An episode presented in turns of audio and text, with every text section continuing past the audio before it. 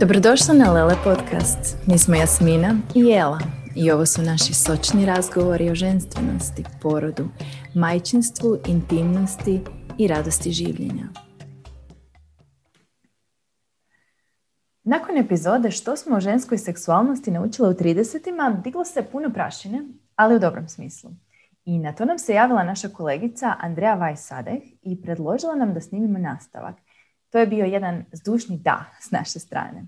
Andreju neki od vas možda znaju kao književnu prevoditeljicu ili kroz inspirativnu stranicu Dnevnik 50-godišnjakinje.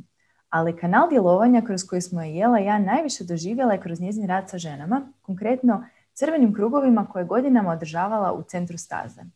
Andreja je, kao što sam rekla, prevoditeljica, dula, likovna pedagoginja, plesačica 5 ritmova flamenka, ali ono što vam njezin bogat životopis neće reći je da je ona jedna čarobnica. Strastvena, hrabra i mudra žena i to je razlog zašto smo objeručke pristale prenijeti vam njezinu viziju i svojevrsno nadopunu na zadnji podcast o seksualnosti.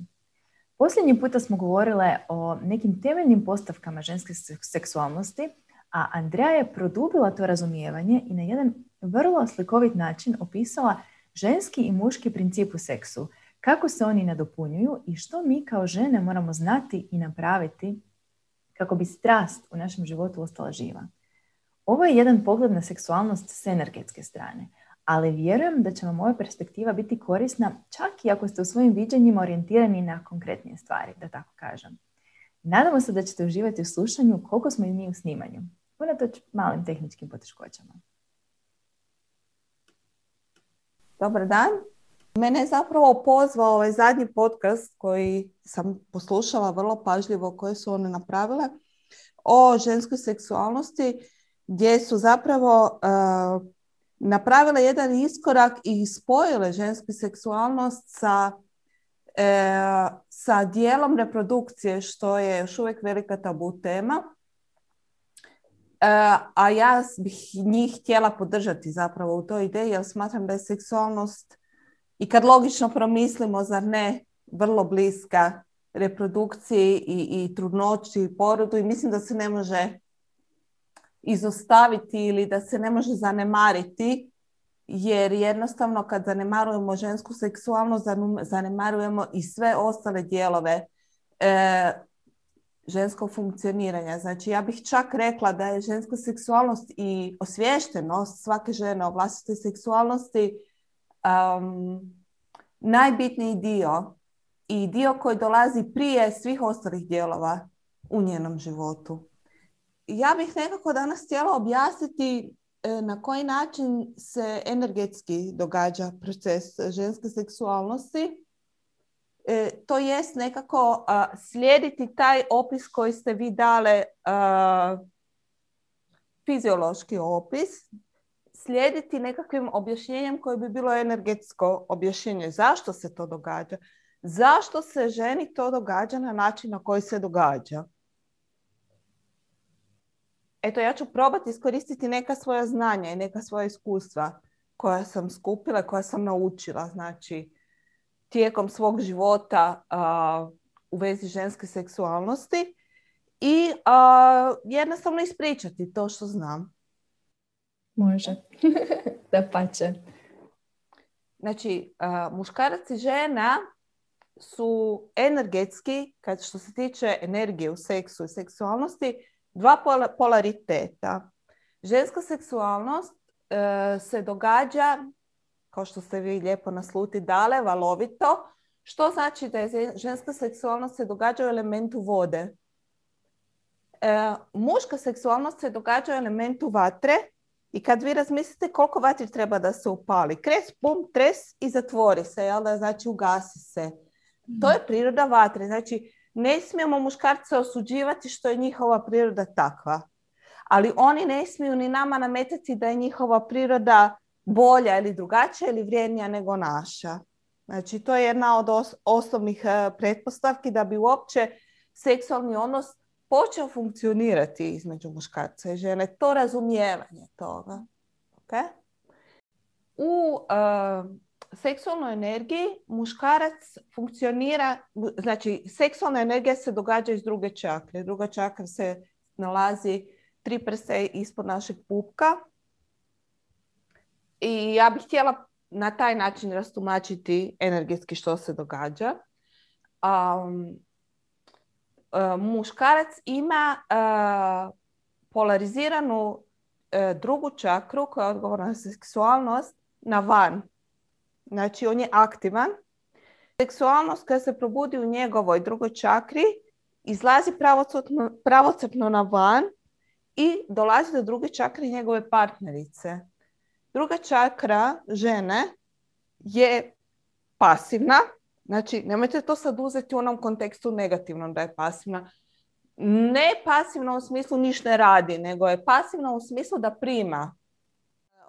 Žene vjerojatno koje ne prakticiraju meditaciju i nemaju neku energetsku osviještenost, možda im je malo apstraktno to druga prva čakra, ali to je vrijedna informacija koju možda negdje u pozadini treba ostati svakome, jer bez toga jednostavno ne funkcionira. Seksualna ženska ne može uopće profunkcionirati ako se to ne dogodi.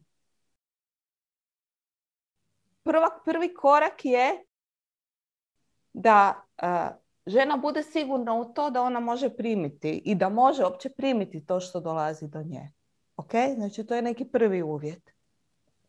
Znači, ali to nije, ne bih ja rekla samo odgovornost žene. Puno stvari ulazi u to. Rekla bi čitava naša kultura ulazi u to. Okay? Znači, ok, recimo idealna situacija je to da žena može osjetiti tu mušku seksualnost koja dolazi do nje i da je primi. Znači, primi je u svoju drugu čakru. Što se onda događa? Ženi nije dovoljno da seksualnost uđe u njenu drugu čakru pa da je ona spremna na sam seksualni čin. To apsolutno nema veze s tim.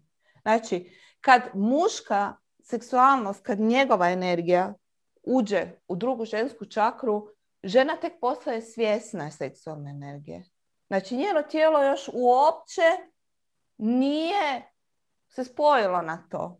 Ona tek počinje dobivati neke signale, ok, tu se sad događa nešto, moj partner je meni poslao seksualnu energiju i to je sad tu. Šta znači, to je tek poziv. To je poziv. Seksualni susret. Poziv na seksualni susret, ok, to je tu, nešto je divlje u zraku, ok, imamo sad to. Šta sad? U ovoj fazi muškarci, budući da nemaju isti sistem kao žena seksualnosti, oni razumiju, idemo, hajde, hop, cup i gotovo, jel da, idemo sad u seksualni odnos. To. Skužili smo se, idemo, ok? Međutim, šta se događa? Za ženu je to još daleko od ostvarenja. Što se mora dogoditi da bi žena uopće mogla odraditi seksualnu odnos? Ta seksualna energija se mora utjeloviti u njenom tijelu. Znači, ona nije utjelovljena kad stigne do nje. Ona je samo jedna energetska informacija. Da bi se ona utjelovila, i to je energetski princip na koji ženska seksualnost funkcionira. Kad dođe u njenu drugu čakru, kad primi od svog partnera informaciju, ta seksualnost mora krenuti prema dolje i ona se mora probuditi njenu prvu čakru. Prva čakra žene je povezana ne samo sa... Znači, prva čakra žene je povezana sa zemljom. Mm-hmm. Okay?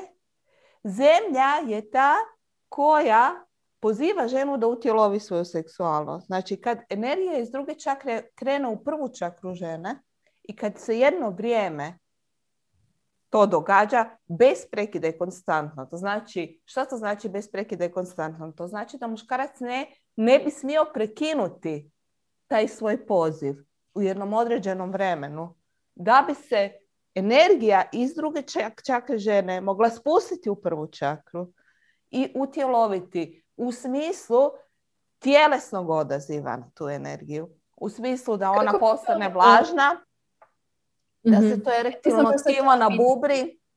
Da. Netko kome ovo zvuči sad možda malo apstraktno, kako bi to, baš sam to htjela pitati, kako bi to na konkretnom primjeru zvučalo? Taj poziv da se iz druge čakre spušta u prvu, da se njezina seksualna energija utjelovi. Da li je to onda... Ok, to zvuči vrlo komplicirano ovako kad se govori kao u teoriji. Ono što je potrebno, da bi se to dogodilo, to je vrijeme. Mm-hmm. Znači, jedina stvar koja je potrebna je vrijeme i ta, kako da kažem, na neki način je to dozvola koju oba dva partnera moraju imati prema ženskoj seksualnosti. Ne samo muškarac, nego i žena mora imati tu dozvolu prema svojoj seksualnosti. Znači, u smislu, ja ću sebi dozvoliti onoliko vremena koliko je meni potrebno da se to dogodi kod mene. A i ako mi se ne dogodi, to je ok, jer je to princip valova. I možda mi se neće dogoditi sada, ali onda ću se probuditi sutra ujutro i cijelo moje tijelo će reći da. Ok?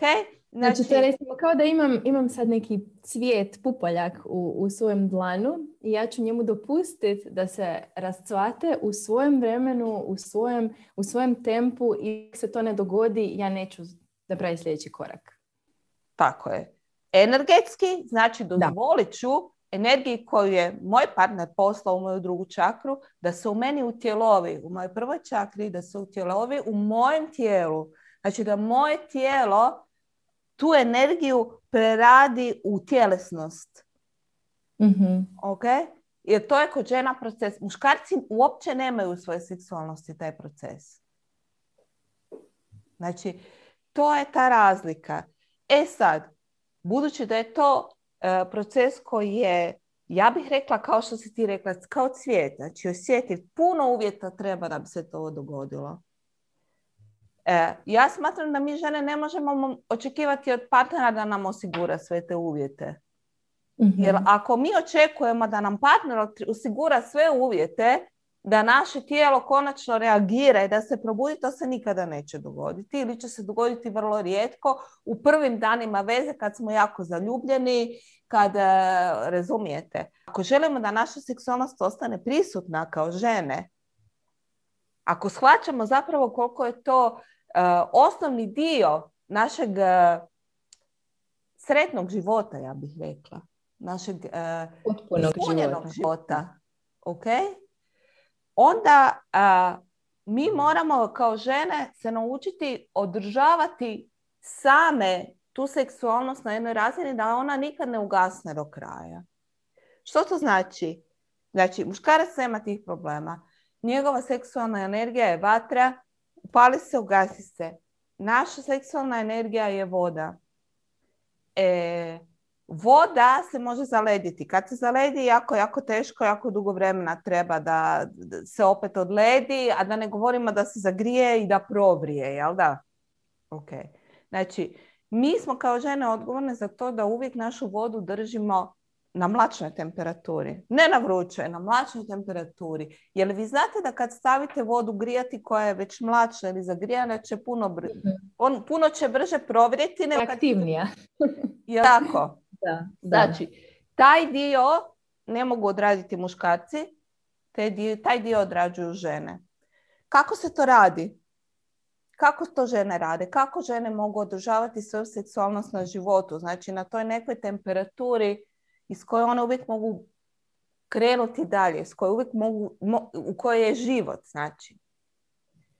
Prvo to, ja bih rekla, kod žena nema apsolutno veze samo sa seksualnošću.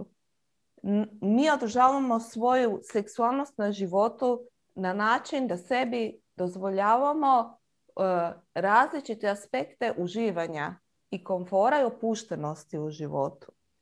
Mm-hmm. Znači, na taj način se održava ta temperatura vode pogodnom za život. I iz toga mi možemo puno lakše prihvatiti partnerovu energiju iz druge čakre, spustiti svoju energiju u prvu čakru, zagrijati tu vodu koja znači se spaja sa zemljom u našoj prvoj čakri i jednostavno krenuti dalje, znači s time podignuti val, kao što bi se reklo. Jel?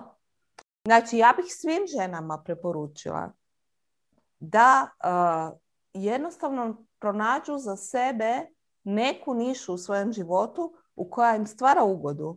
Znači, to je vrlo različito. Mi žene smo vrlo različite. Neke žene mogu pronaći ugodu u stvarima koje su vezane za tjelesnost, tipa masaže, razne terapije koje su vezane uz dodir, I to ih jednostavno opušta i stvara im ugodu. Neke žene su vrlo kreativne, mogu ići na razne tečajeve, slikanja, šivanja, bilo čega. Znači, to je ugoda, to je prostor u kojem je vaša energija kreativna. Kreativna energija je seksualna energija kod žene zapravo. Mislim da se ovo zapravo savršeno nadovezuje i na onu epizodu Biti intimna sama sa sobom, gdje smo govorili upravo o tom užitku i povezivanju sa sobom kroz svoj užitak koji svaka žena sebi treba priuštiti, ovako kao što ti govoriš, na svoj način. Tako je.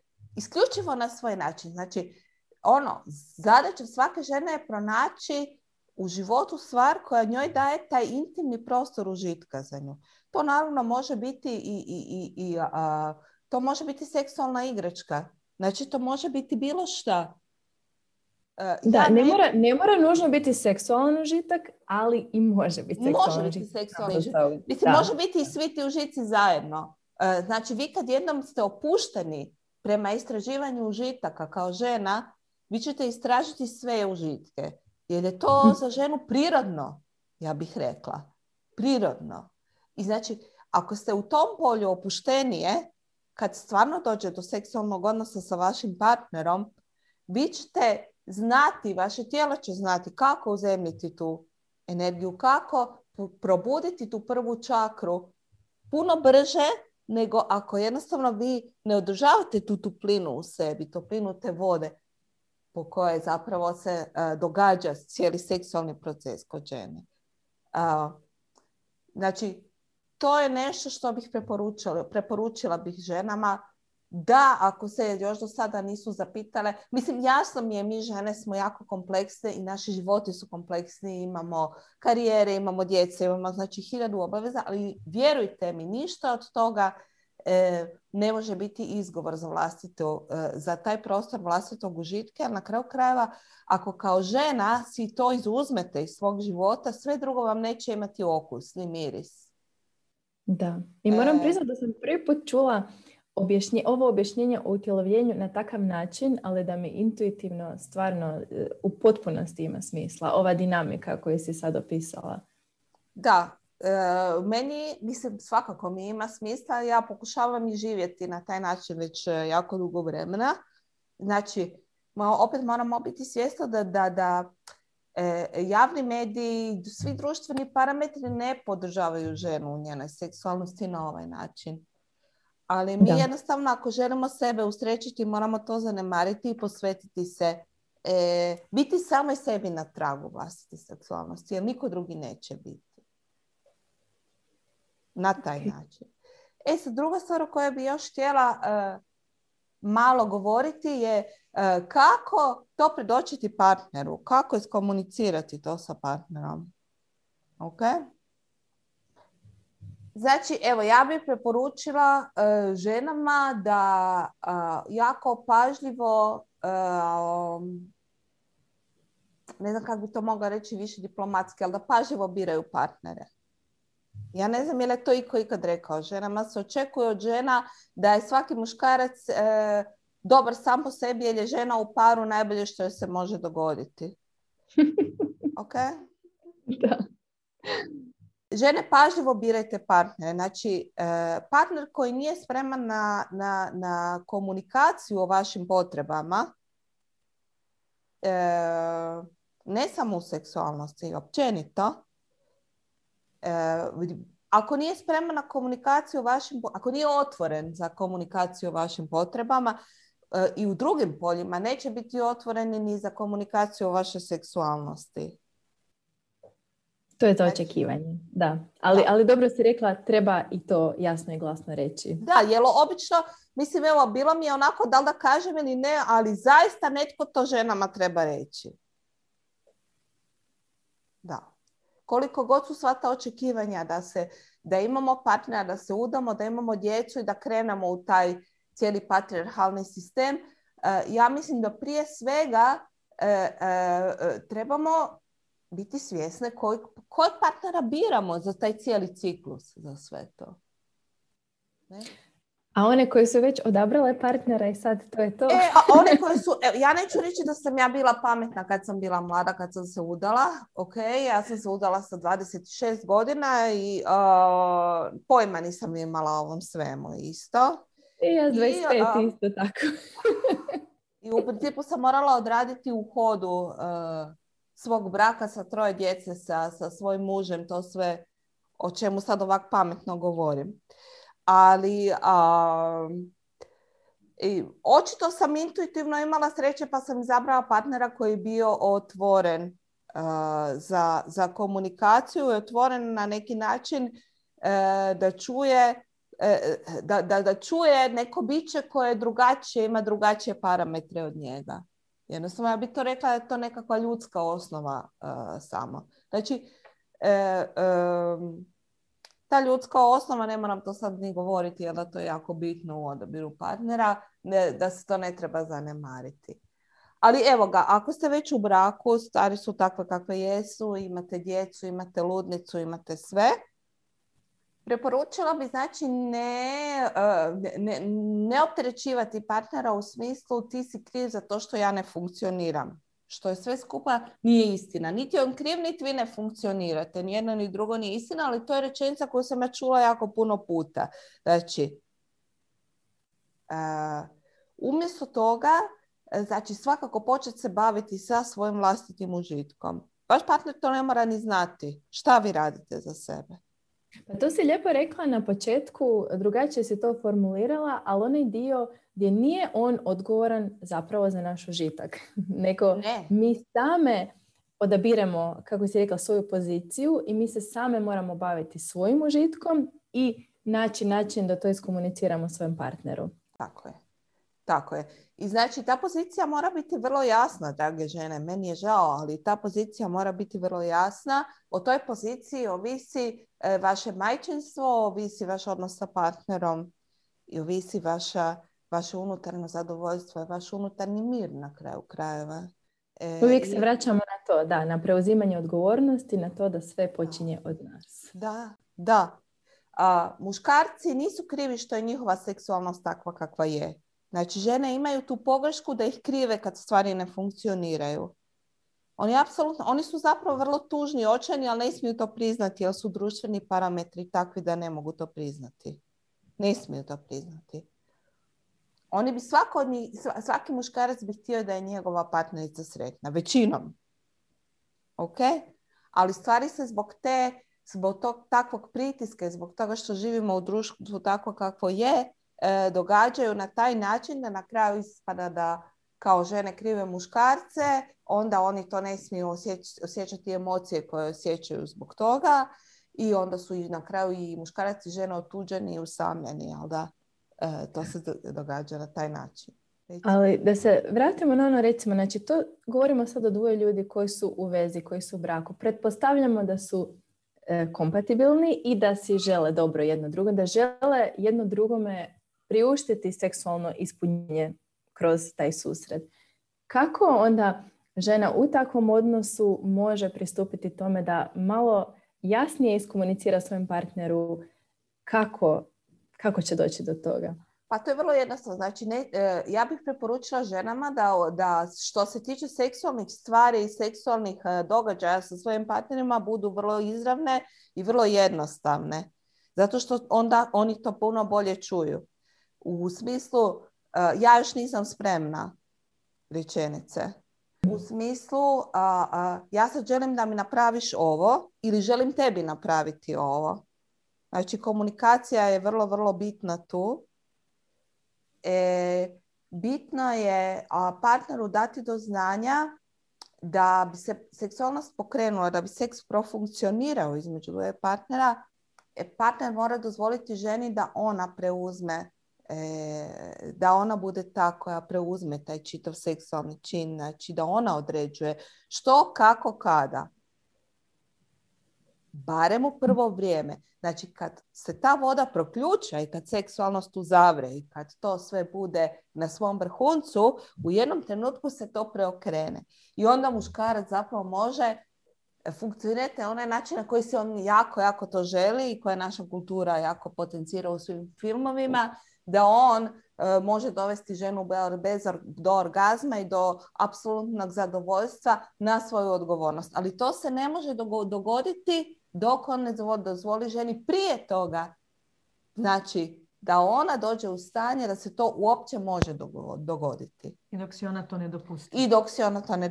I dok ona ne odredi da će se to dogoditi. Znači, žena je ta koja određuje da će se to dogoditi. Ako ona to, ako žena ne odredi da će se to dogoditi, to se nikad neće dogoditi. Ok?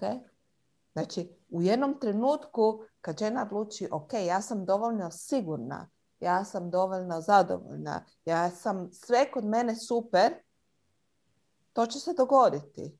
Ali čak i ako se ne dogodi, seksualnost može biti predivna. Znači, između muškarca i žena. To nije uvjet da se seksualnost drži. Znači, ne smije se razmišljati da je seksualnost neuspješna ako muškarac ne može voditi, ako on ne može određivati kada i kako će zadovoljiti ženu. To je nekako tako kulturološko očekivanje kod nas, jel? Ali zapravo seksualnost se događa u tom čitavom jednom predivnom ogromnom rasponu. I ne moramo mi pokriti sve instance tog raspona da bi seksualnost bila zadovoljavajuća. Svaki par je različit. Ali ono što je zajedničko je to da žene moraju dati sebi dozvolu i da moraju vrlo jasno iskomunicirati partneru da su one te koje zapravo određuju ritam i način na koji se otvara seksualnost i na koji se događa seksualni čin. Nekako, zapravo, moja poruka ženama bi bila u tom trenutku kada si ti sa svojim partnerom i želiš nešto, ti to u tebi vrišti, ali ti ne možeš to izgovoriti. Što je najgore što će se dogoditi ako kažeš i napraviš ono što želiš? I to je taj sram, onako 1000 tona srama koji te koče da to napraviš. Ali sam se zapitaj, ok, šta je najgore što će se dogoditi? Ništa. Ali... Da dobiješ ono što želiš. Pa da. Apsolutno. I zapravo kad si postavite to pitanje što je najgore, što se može dogoditi, u trenutku kad ga postavite vidjet ćete da ne postavite to pitanje svom partneru, nego svojoj majci, svemu onome što je vaše zaleđe. Znači, to pitanje nije strašno prema partneru, jer u principu on vas želi usrećiti. Nadam se. Jel? I onda to pitanje nije strašno, zapravo njemu pomaže to pitanje vaše. Da, tako da je to, kao što sam rekla na početku, ženska seksualnost je vrlo, vrlo opsežna, vrlo složena i u principu je samo jedan mali dio seksualni odnos ženske seksualnosti. Da. Nažalost je cijelo naše društvo i kultura fokusirano samo na taj jedan mali dio, ali ja se nadam da ovakvim razgovorima kao što smo mi danas imale možemo barem mrvicu preusmjeriti ta, rekla bih, vrlo skučena očekivanja prema ženi koja su ujedno i nepravedna. Mene samo još zanima na koji način razmišljaš o porodu i seksualnosti ženskoj i na koji način je naše društvo to postavilo i kako misliš da bi trebalo biti? Pa ja bih rekla da je porod seksualan događaj. Porod je seksualan događaj. Koliko god se to vrlo izbjegava reći na glas u našem društvu, porod ima isti intenzitet kao jako zadovoljavajući seks sa dobrim orgazmom. Samo što u porodu vaš um ne može to kontrolirati, zato jer da nam je priroda dozvolila da naš um kontrolira porode, mi bi zaumrli kao vrsta. Znači, priroda se pobrinula da se porod dogodi i bez našeg uma, a u seksualnosti se možemo napraviti manipulacije sa našim umom i zaustaviti zapravo tu silu. Ali to je jedna te ista sila koja djeluje i kroz porod, i u dojenju, i kad imamo seksualni odnos, i kad se zagrijavamo, znači pripremamo teren za seks, za našu seksualnost, istovremeno pripremamo teren za čeče djeteta. Znači sve je to jedno te isto i sve je to vrlo blisko tom valu ženske seksualnosti. Znači, žena koja je prihvatila svoju seksualnost, ne samo prihvatila, nego koja ju poznaje, koje nije bilo problem istražiti do kuda ide njena seksualnost, na koji način govori njena seksualnost njoj i svijetu, bit će puno lakše i u porodu. Jer će intuitivno prepoznati te neke obrasce koji se događaju u vašem seksualnom uzbuđenju do orgazma. Intuitivno će tijelo to prepoznati u porodu bez vašeg uma. I bit ćete opet sposobnije raditi zajedno s time, a ne protiv toga, što onda rezultira boljim, bržim, uspješnijim porodom, boljim apgarom djeteta, boljim bondingom, dojenjem i svima onim što ide iza toga. Kako žene, koji je najčešći uzorak ponašanja, odnosno što najčešće žene govore koje su zapravo nezadovoljne sa svojim seksualnim životom? Koje bi bile najčešće da se neko može prepoznati u tome, koje rečenice? Jer možda neko sluša i misli si, ma nema, nisam to ja, ali zapravo jeste. Ok, prva je rečenica, pa meni seks nije toliko bitan u životu, ja imam druge stvari, ja volim ići na ples, volim slikati, volim ići u šetnje, volim planinariti, meni zapravo seks to meni uopće nije neki big deal u životu, ja mogu bez toga. Znači to je poricanje, niko ne može bez seksa, niko ne može, znači svi možemo bez živjeti neke periode vremena bez seksa, ali negirati seksualnu energiju to je apsolutno, ja bih čak rekla, nezdravo, znači utječe kontraproduktivno na naše zdravlje i na našu dobrobit. Znači to negiranje, meni seks nije bitan, ja trebam posebnog partnera koji samo meni zna udovoljiti.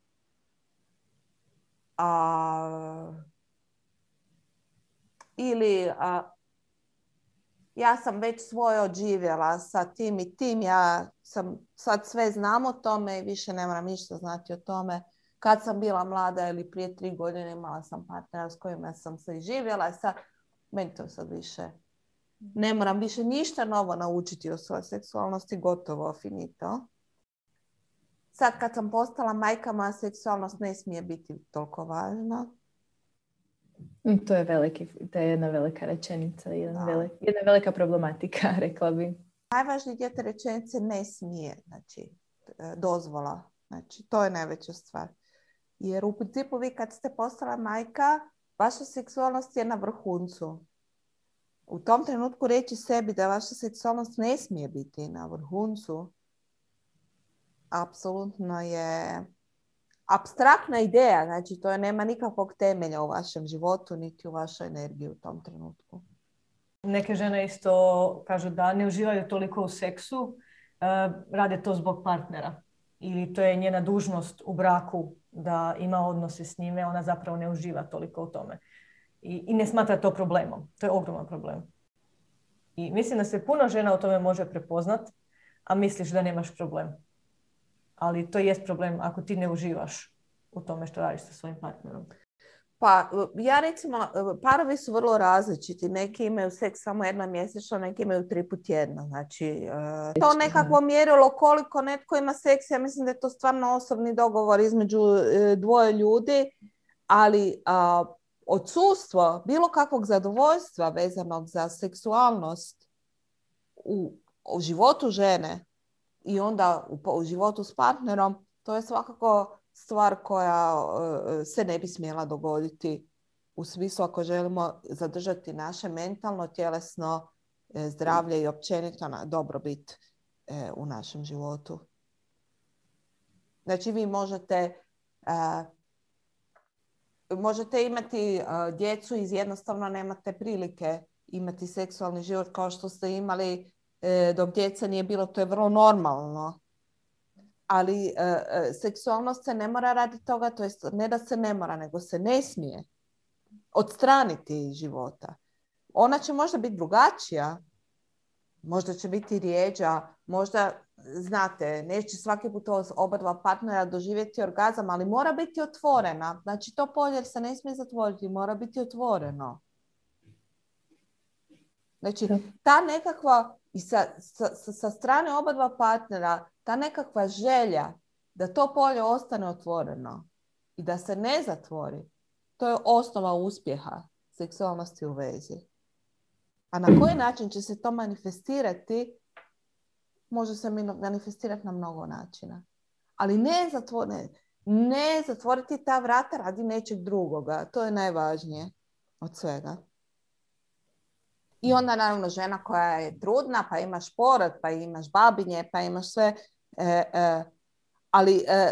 Meni je to uvijek nekako, čak bi rekla nepravedno reći u tom dobu kao žena nije seksualna. Žena je izuzetno seksualna u tom dobu, u tom periodu. Znači, ali ne mora imati seks, ne može imati seks, ali je seksualna. Mislim, ne znam da li to uopće iko može shvatiti. Zašto bi žena bila seksualna ako je ona u trudnoći, u babinju ili ne znam, žena je uvijek seksualna. Seksualnost nije samo seks, zapravo ono što si rekla, da. To je jedan jako mali dio, sam seks je mali dio naše seksualnosti. Da.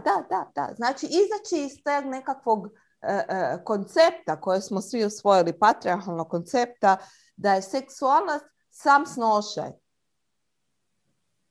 Mislim, snošaj je jedan super dio seksualnosti jer nam omogućuje orgazam koji je sam po sebi fantastičan događaj i ukoliko je taj orgazam dobar, vi možete imati jedno unutarnje zadovoljstvo i jedan dulji vremenski period iza toga. Ne samo tjelesno, nego i duševno i emotivno zadovoljstvo.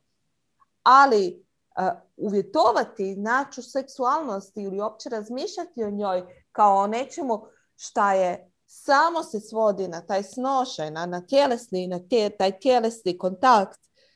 To je izuzetno nepravedno. Ali nije samo nepravedno prema ženi, nepravedno je prema muškarcima. Koliko god oni razgovarali drugačije ili misli drugačije, ali to je istovremeno nepravedno i prema njima gledati seks na taj način. Joj, koliko smo puno toga pokrila danas, ne znam uopće kako ćemo ovo. Meni je svaka druga, peta tvoja rečenica mi je bila ajme, ovo mora biti tema za sebe, ajme, ovo bi trebala biti tema za sebe. Ako ti je ova epizoda bila korisna, podijeli je s dragom osobom i dođi na naš newsletter za tjedne epizode o sočnim temama.